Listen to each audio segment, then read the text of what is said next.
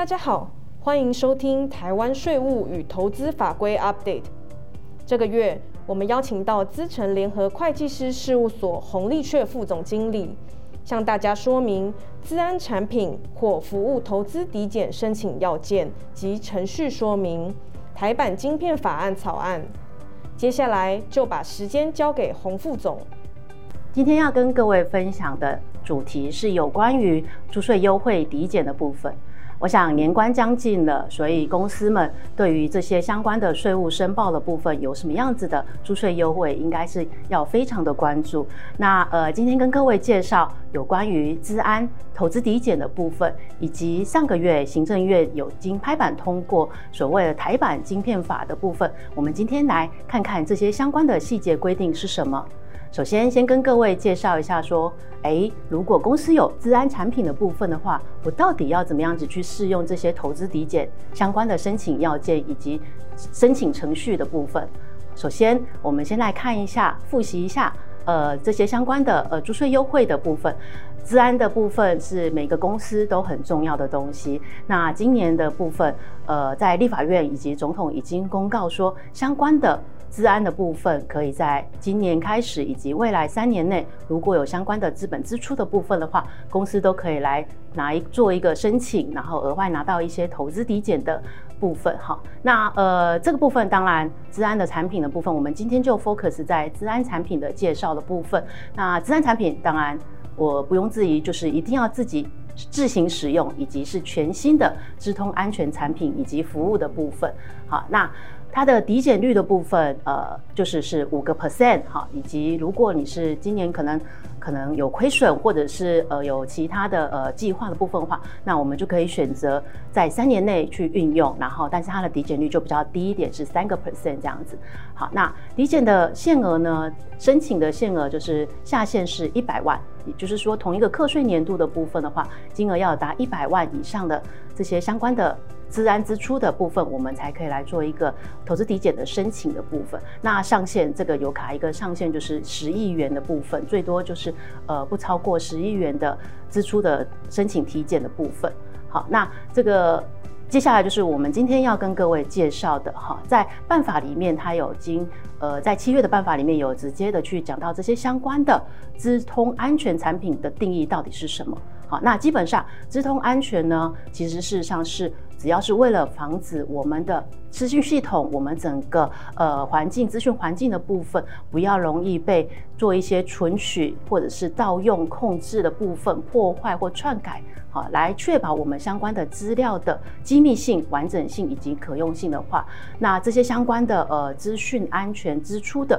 维护的部分的话，好，软体、硬体跟技术服务都可以哦，好，那简单的来讲，就是大家可以看到。下面这一句话，在办法里面只有特别强调，就是说，只有安装于个人的电脑的防毒软体或防火墙，这个是没有办法适用的啊、呃。原因是因为这些个人电脑软体的防火墙，它可能就是比较属于 general 比较一般性的这些治安的产品的。所以换言之来讲的话，只要不是这些电脑。呃，产品上面使用的防毒软体或者是防火墙的话，其实都有机会去做一个呃治安的投资抵减的申请哦。好，那我们来看一下资安产品的部分，哈，它到底要具备哪些功能的部分？其实功能的部分有分为这五大功能。那其实事实上，呃，范围都还蛮广哦。就是我们刚刚讲，各位可以想说，除了刚刚的这些用于电脑软体，就是已经既定存在的防毒软体以外，其他的我们只要是为了公司的这些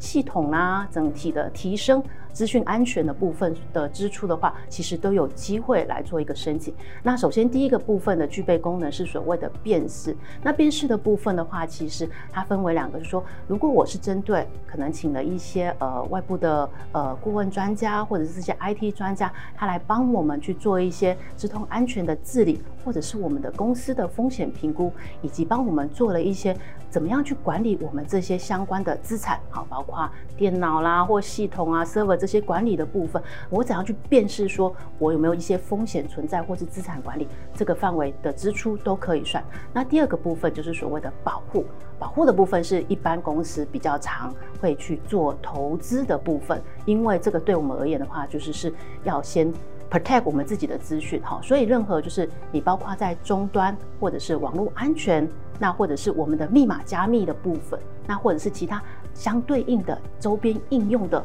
服务的部分也都可以算是这些相关的资安的支出的部分，也都可以拿来做投资抵减的项目。那第三个是侦测，哈，那侦测的部分的话，就是可以举例来说，有时候我们可能会请一些外部专家，好，去区分为所谓的一般就是所谓的红队跟蓝队，然后他们可能去扮演一些骇客，然后去去做一些侦测，说，哎，我们公司的整体的这个网络系统里面，是不是某一个地方它是比较容易被骇客侵入的部分？那这这些相关的呃一些情资好，或者是我们一些端点跟网络的侦测回应的部分化的这些支出，都也一样可以拿来做投资抵减的部分。好，那这里面还当然还可以请这些外部专家去帮我们分析说，哎，我们的同仁们使用者的行为的分析，会不会有哪些行为是比较容易让我们的呃资安的部分产生一些漏洞，让人家容易。侵入进来我们的系统的，好，这些相关的支出的技术服务的部分的话，其实都可以来申请。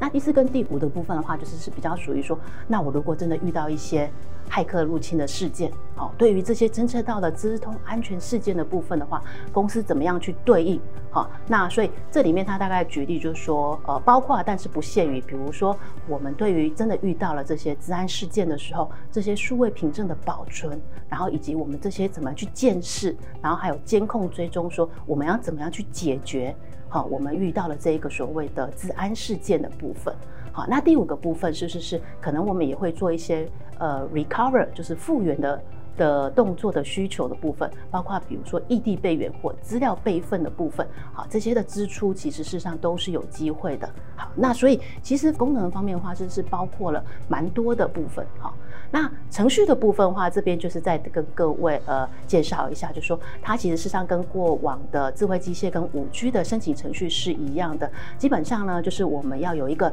呃资安的投资计划出来。好，那这个部分话，当然可能就是可能公司的。IT 部门啊，或 MIS 部门啊，可能要叫他协助，去说，哎，我们的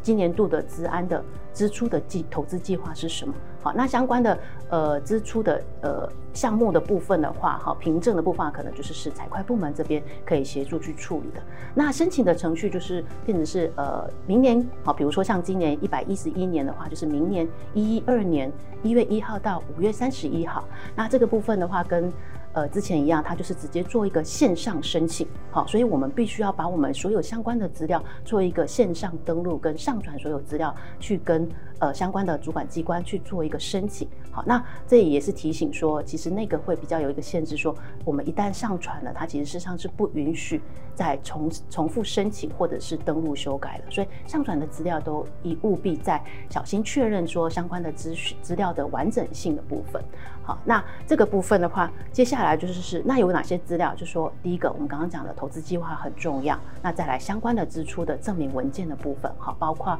可能我们的发票啦、合约啦、付款证明啦、交货证明，好，这些都是是所有相关应该要一起上传的资料，这样子。好，那这里是是最后一个画面给各位分享给各位看说，其实这个很方便，它就是公司自己去做一个登录会员登录，然后把你有一个注册的一个账号完之后，我们就可以去做相关的申请的动作。好，那这边目的是主管机关申请呃核准完之后，它其实结果就会在网络上这边做一个公告，那它也会呃通知国税局。好，那所以呃这个部分的话，我们其实事实上就是鼓励大家，如果公司今年度有相关的治安支出的话，其实都可以考虑来做一个相关的投资抵减的申请。接下来再跟各位介绍所谓的台版的晶片法案的部分啊，那行政院在上个月也已经呃通过。草拟了这个所谓的台版晶片法案的相关的条文的部分，那这个部分，因为我们台湾一直都是在所谓的半导体的呃领导的战略地位上面，那所以在各国都已经有相关的呃晶片法案的这些相关租税措施底下，那我们台湾的行政院也赶快跟进着说，提供了这些相关的呃租税优惠，那希望行政院希望是说可以在明年的时候就上路，那跟着呃产业创新条。例的落日在一百一十八年的时候在一起落日，所以这样子总共提供了七年的这个所谓的呃租税优惠的部分，给这些相关的呃厂商的部分，这样子希望可以再巩固我们台湾在晶片。呃，在半导体业的领导地位，好，那接下来我们就来看一些相关的细节的部分。那这个草案的部分，目前就是还在立法院审议当中，目前尚未通过。那主要是针对两个部分，一个是有关于所谓的前瞻创业研发支出，好，这是属于研发支出的部分。那另外一个就是是呃，已经很久没有看到的设备投资抵减，就是针对先进制程的设备投资抵减的部分。好，那适用的。对象的部分的话，当然这个呃细节的部分之后可能会有在相关的办法再去拟定。那目前会是。就是朝野当然就是各有声音了哈，有的是会觉得说会不会太针对了特定的对象，好像是是只有这些大公司才能够运用到这些租税优惠，那其他的企业相关的半导体企业企业的部分好像没有办法运用，所以针对的这个适用的对象跟那个限制的部分的话，目前朝野也都还正在呃沟通当中。不过当然它有一条就是是。至少最低的有效税率是不低于十五帕的这样子的一个企业的部分才能够来运用这样子。好，那这个后续我们就可以再关注说，到底正式的版本出来是有哪些厂商是可以这些适用的条件范围之内。好，那适用的期间我们刚刚也大概提到了，目前行政院希望是说可以给厂商七年的时间的部分。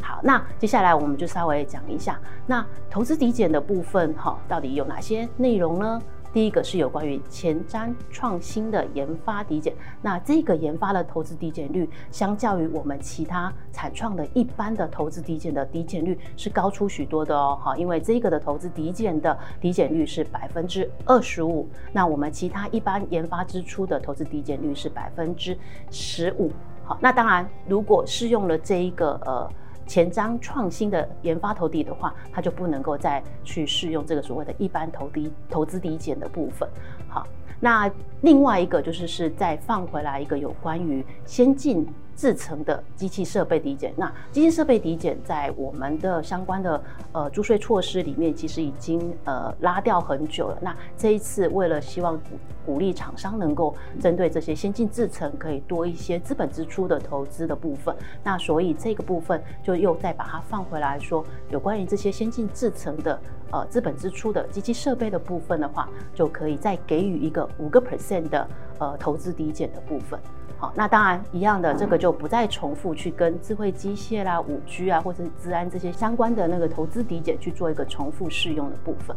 好，那下面的一些注意事项的部分，基本上就是大概就是提醒各位说，呃，我们的先进制程的部分的话，它就是是不重复使用哈，不含五 G 跟治安的相关的呃软硬体的技术服务的部分。好，那当然当年度的十条之一跟十条之二的。这些机器设备的抵减的部分哈，我们只能择一适用。好，那所以你不能够想说哦，我在这边智慧机械那边呃用有一个上限十亿在那边，然后用剩下的拿来用新进制成的设备的部分，这个是不可以的。就是你的设备就是只能选择一项，好，不能说哦那边因为有十亿的卡一个十亿，那我剩下的就拿来抵这边的哈，只能申请一项。那其他的部分的话。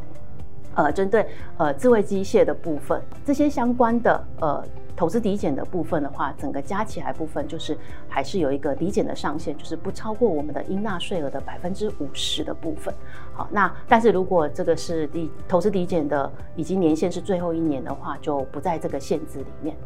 谢谢大家的收听，也欢迎大家到 PWC 台湾 YouTube 频道观赏影片或订阅 Podcast 频道，及时取得最新资讯。我们下个月空中再会。